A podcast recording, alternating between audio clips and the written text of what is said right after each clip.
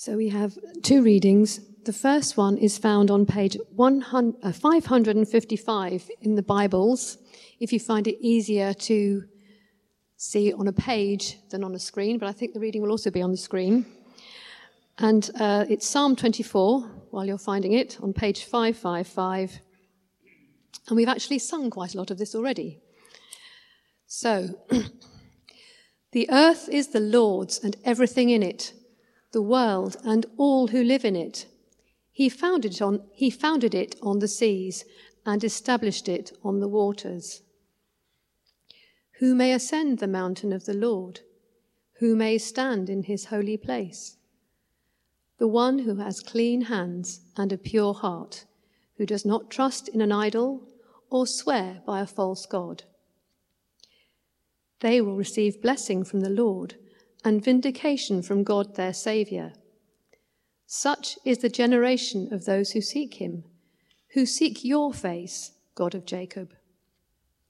So lift up your heads, you gates. Be lifted up, you ancient doors, that the King of glory may come in. Who is this King of glory? The Lord, strong and mighty, the Lord mighty in battle. Lift up your heads, you gates. Lift them up, you ancient doors, that the King of glory may come in. Who is he, this King of glory? The Lord Almighty, he is the King of glory. Then the second reading is found on page 1238. It's Revelation 7, verses 9 to 11. So page 1238. Revelation 7, 9 to 11.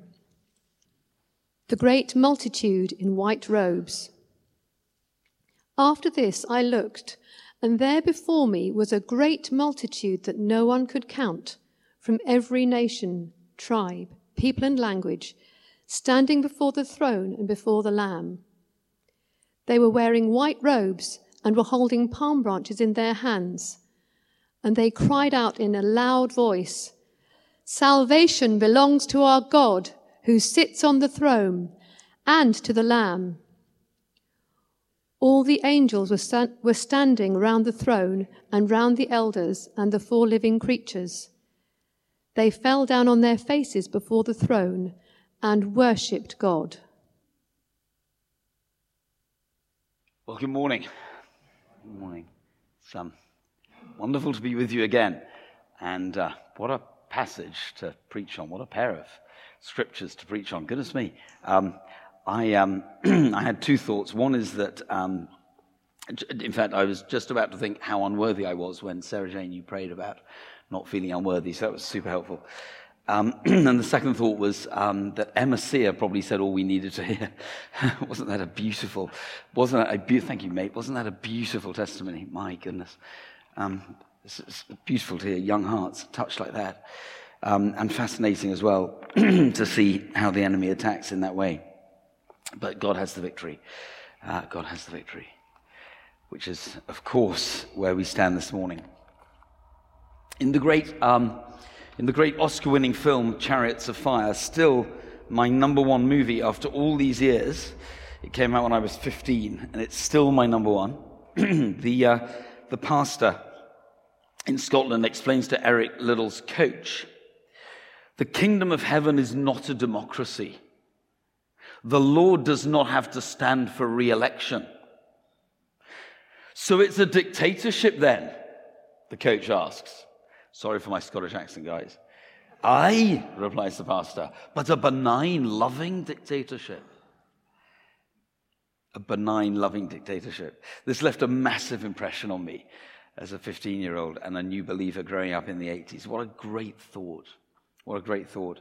Our God's supreme and loving authority, the same yesterday, today, and forever. So as we approach with reverence and delight today's two most fabulous passages of Scripture, we should just hold this thought dear, that no matter what happens here, no matter what a mess we make, of the paradise we were given on earth, God is on his throne. God is on his throne.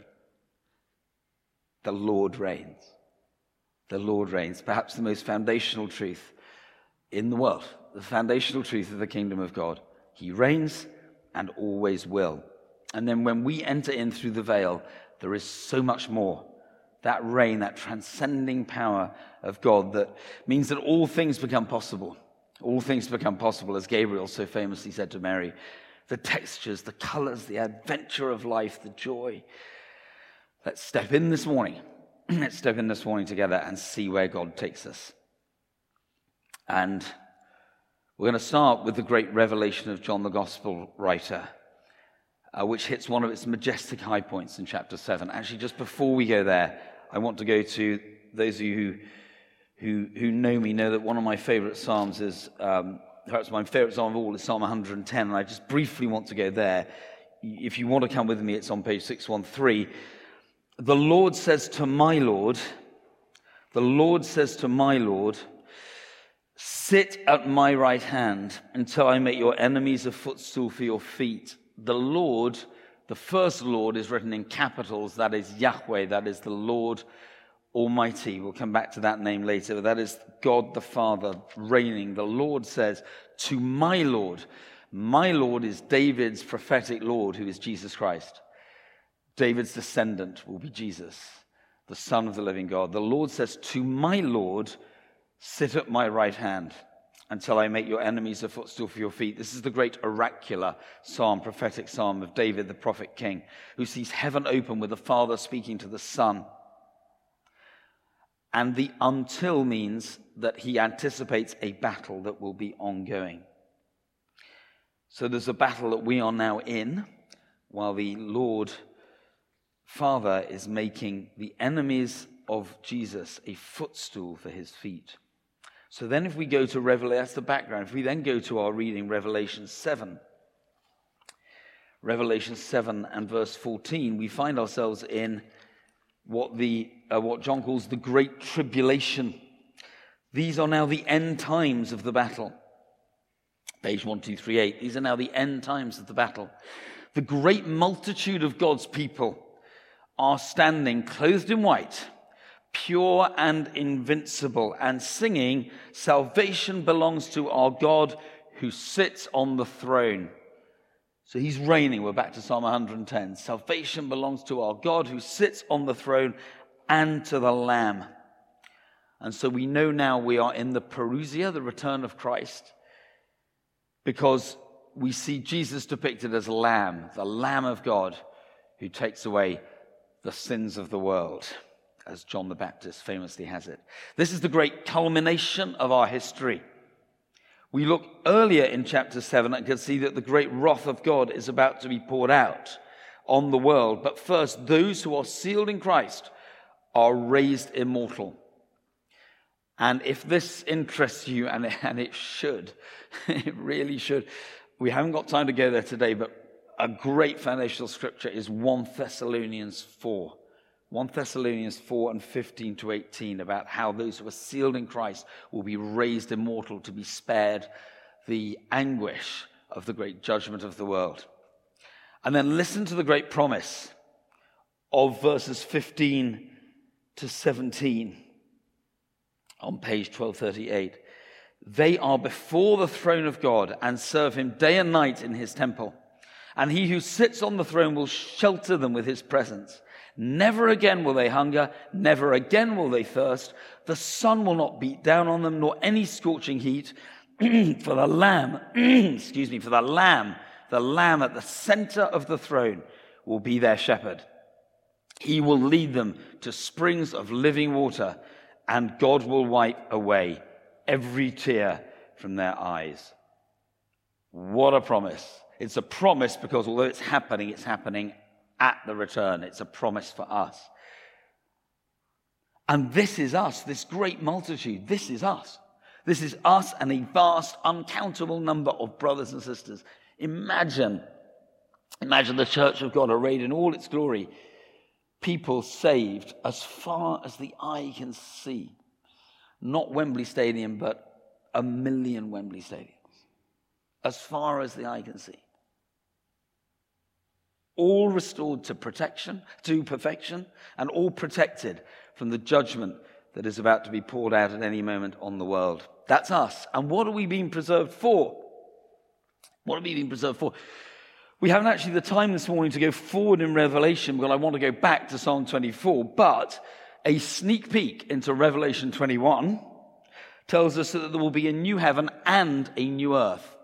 A new heaven and a new earth. This is really important, right? My friend John Eldridge does the most magnificent job in a book called All Things New. I meant to bring it with me this morning. Imagine this is a book. It's got a white cover, and it's called All Things New. I think it's on sale here, but if it's not, it's deliverable within one day on Amazon Prime at a price of $9.99. Best $10 you've ever spent. Incredibly encouraging. All Things New. And John debunks the myth that eternity is just one long church service in the sky. Beautiful though church services are. Fabulous though our worship's been this morning. We want more than that. And of course, God has far more than that for us. And there is overwhelming evidence in Scripture to show that the eternity that is in store for us will be paradise restored, as Milton has it. And it will be beautiful. And we, the people of God, will be radiant and youthful and full of energy and light and exuberant joy, as Aslan explains to the children in Lewis's beautiful final scene of the Narnia Chronicles. The term is over. The holidays have begun. Yeah, the dream is ended. This is the morning, right? This is now reality. So all of this is to come. The kingdom of God is to come. Yeah, great. Great, hallelujah. But what of the here and now? What of the here and now? So we're actually going to start with, not actually the here and now, but the then. We're going to go back now. Psalm 24. Psalm 24. So if you'd like to turn back to that one with me. I don't know what genius put Psalm 24 on the weekend of the 50th anniversary of the moon landings. But whoever selected that, well done. Psalm 24 was written way back when, of course, by King David, around 970 BC.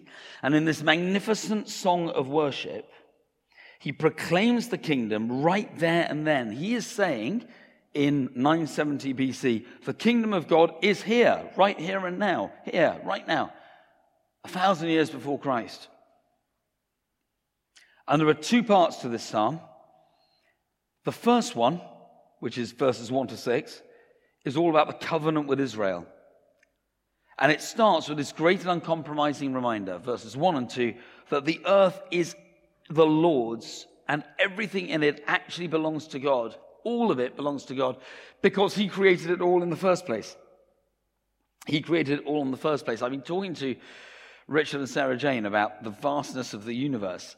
There is a beautiful book out there. It's if any of you've ever seen it, it's full of magnificent photographs from telescopes, and it's beautifully illustrated, and it's written by actually a combination of an Italian astronomer and our friend Matt Redman, extraordinarily, and it is the most beautiful book, and it shows the vastness of the universe, or some of the vastness of the universe, in the context of a creator God.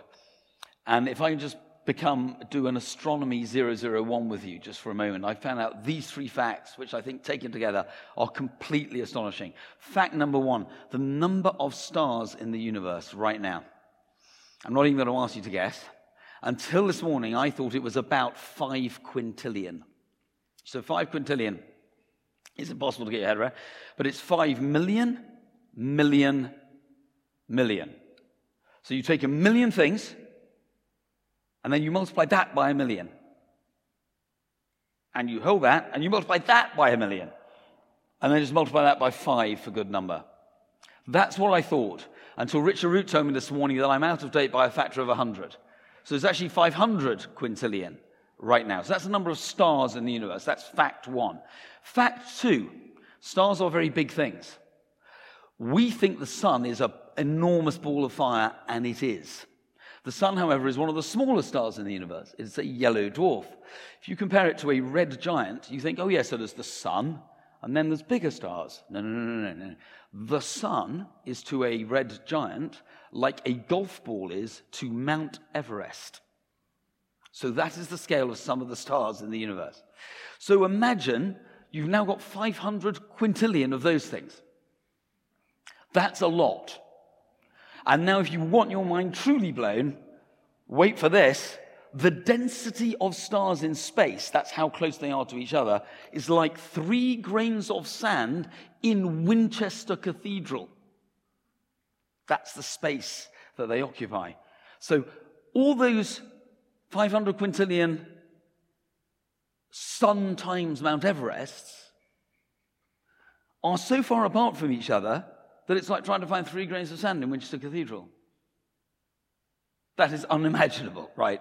I mean, if you can imagine that, you're a better person than I, Gunga Din. And that is what God's created. And it's still growing. He's still creating, which is why I was out of date by a factor of 100. You just can't get your head round it. We are so small, and yet we are bearers of his image. Extraordinary. So I don't want to lessen who we are, but my goodness, we are so small.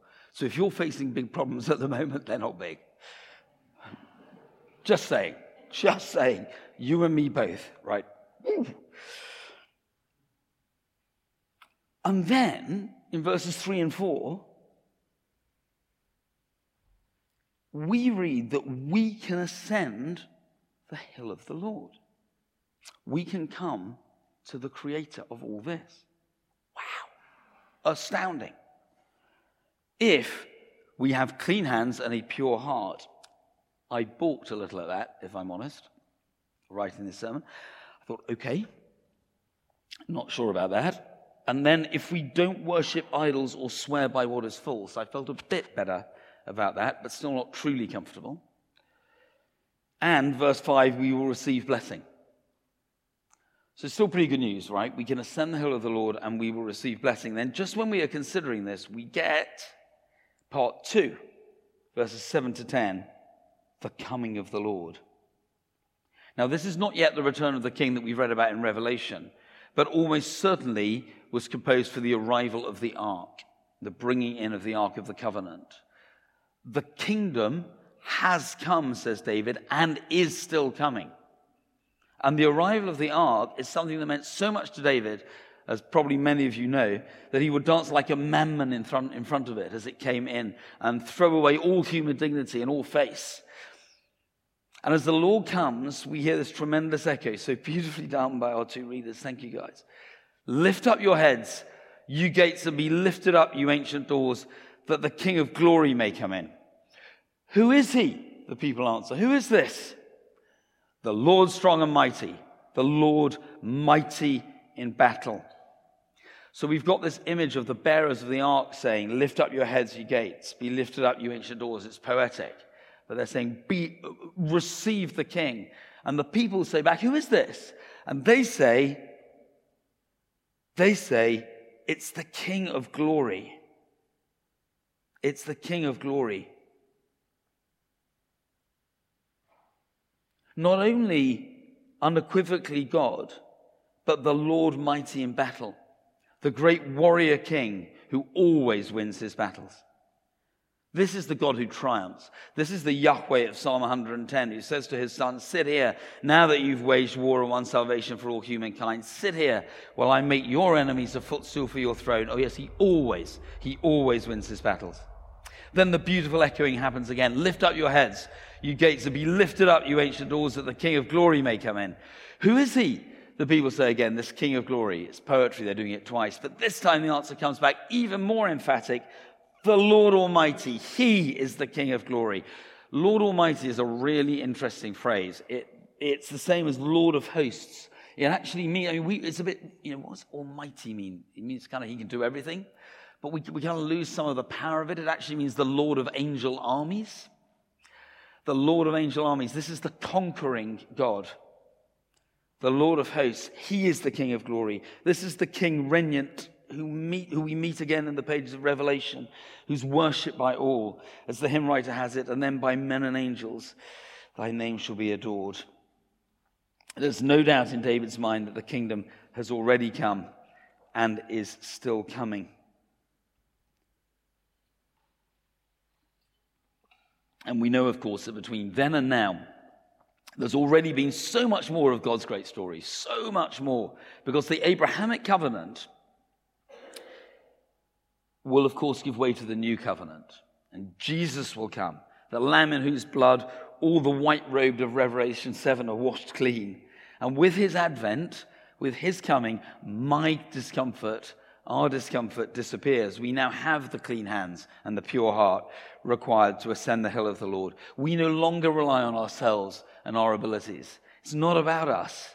I am made righteous by the very one who sits on the throne. And you can't argue with that. This is what Jesus meant when he said, the kingdom of God is among you. And when he said, today salvation has come to this house. From now, the Lord of hosts needs no ark in which to live. He's come in the flesh, and his kingdom comes still, beginning with our own hearts and in our own kingdoms and domains. And one day soon, God's dwelling place will be among the people, and he will dwell with us, and we will be his people, and God himself will be with us and be our God. Revelation 21 and verse 3. So that's the then and the future. And what now? Where does that leave us? Where does that leave us? Because I want to leave it on a practical note. How do we take that forward? I mean, it's beautiful, isn't it? Right? It's magnificent. Always was, always will be. What does it mean for us today? I come to you, says Gandalf in The Return of the King. I come to you at the turning of the tide. I'm not sure we're quite at the turning of the tide, but we're at an extraordinary point in history. Some astonishing spirits, I think, have been loosed on the world. Identity theft. That was the first one I wrote down, and I didn't know about Emma's testimony this morning, but listen to the way her identity was attacked. Depression and despair. Lust. This unbridled sort of slew of pornography and the whore of Babylon. All this stuff that's out there. The whole shooting match seems to be out there. And what matters in this context is how we live. It's how we live today, you and me. How we conduct ourselves. Not judgmental, but not acquiescent. Kind, yet strong. Bloodied, but unbowed. Vulnerable in many ways, yet having a godly resilience. Thoughtful, yet bold and courageous. Aware, yet rationally optimistic, and safe in the sure and certain hope of heaven. It's a tall ask, but that's how we're called to live. And it's also about taking our place in the next scene in the coming of the kingdom of God. I've just got to share with you this. I think Psalm 24 has a remarkable significance for Winchester. A remarkable significance for Winchester. So, 3 years ago. Yeah, or was it 2? I'm sorry. It's either 2.5, I think it's 2.5 actually. My friend John Eldridge came to Winchester just to visit. And he and another friend, 3 of us, walked up on St. Catherine's Hill. And John doesn't often get these prophetic words. That's not particularly his ministry. But as we prayed over the city on St. Catherine's Hill, he had this very, very, very clear. He's looked at Fintan and me and he said, I'm just hearing, lift up your heads, you gates. Be lifted up, you ancient doors, that the King of Glory may come in. And we sat, he came by invitation the next day, and we did, instead of a sermon, we just did a little interview here. Some of you were here. We just did a little interview here on bar stools, and he talked for about 25 minutes, and he spoke that. He said, there's something extraordinary going on about the city of Winchester, and he spoke that over the city. And afterwards, Charlotte Slinger, then church warden, came up to me and said, that's incredible. And I said, yeah, it's beautiful. And she said, no, but, and some of you will know this because you're among them, but the group of Winchester intercessors who meet regularly to pray for our city and have been doing for about 4 years, I think now, the convening word that they had when they first came together was, lift up your heads, ye gates. Be lifted up, you ancient doors, the King of Glory may come in. And John had no clue. I didn't know that. I had no clue. So I am sure in my spirit that this psalm has a particular message for Winchester. What does it mean? Is this the Spirit of God commanding that Winchester rouse itself to welcome the living God? I think it is. I think it is time that we rouse ourselves to welcome the living God. What does that mean? What does that mean for Winchester? I think there's something really special about this place. I've seen the heavens open over this place. I was looking the other day, just at, it's a while since now, but I was looking at the picture book of when we did the Passion here. There's an image of the whole Cathedral Green covered with people just doing this. There were 12,000 that night. I mean, it's a drop in the ocean compared to the scale of what's going to happen in the world. But it's a starting point. There's something about Winchester. There's something about Alfred writing the laws of the land here with a pen in one hand and a Bible in the other 1,200 years ago. There's something about that. And we're privileged to be here. And I don't know, but I know he's going to light fires here that are going to burn the length and breadth of the country. And I find myself asking, what part am I up for in all this? And I would just ask you to do the same. And you can ask me afterwards, you can say, what fires are these that you're talking about? And I'm not sure.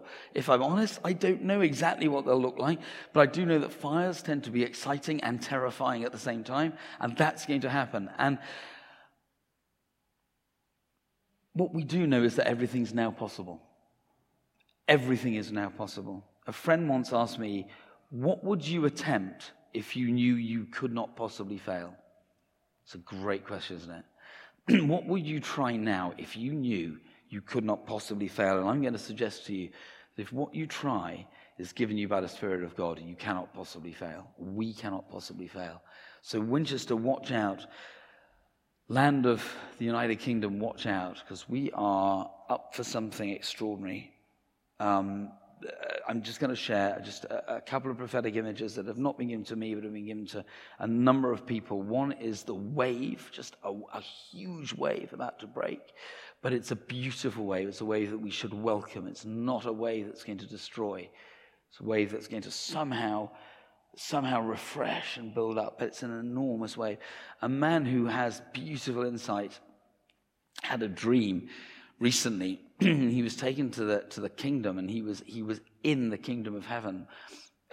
But all he saw were empty tables and empty rooms, and like people had been there, but there was nothing. And he went to speak with a man who was there, who was probably an angel, and he said, "What's going on?" And the angel said, "They're all at the front line. They're all at the front line. It's like the army's all mustered and ready. They're not here anymore. They've deployed." It's like heaven was empty, ready with the armies ready. Something's going to happen. I think we should set our sights high. I don't know what that means. I wish I did. I just know it's incredibly exciting. We must know that the God whom we serve, the great Creator who is beyond imagining, is victorious and is reigning and is unchangeable, with no re-election, no end to his rule, the same yesterday, today, and forever. This is our awesome God, and with him all things are possible. Amen.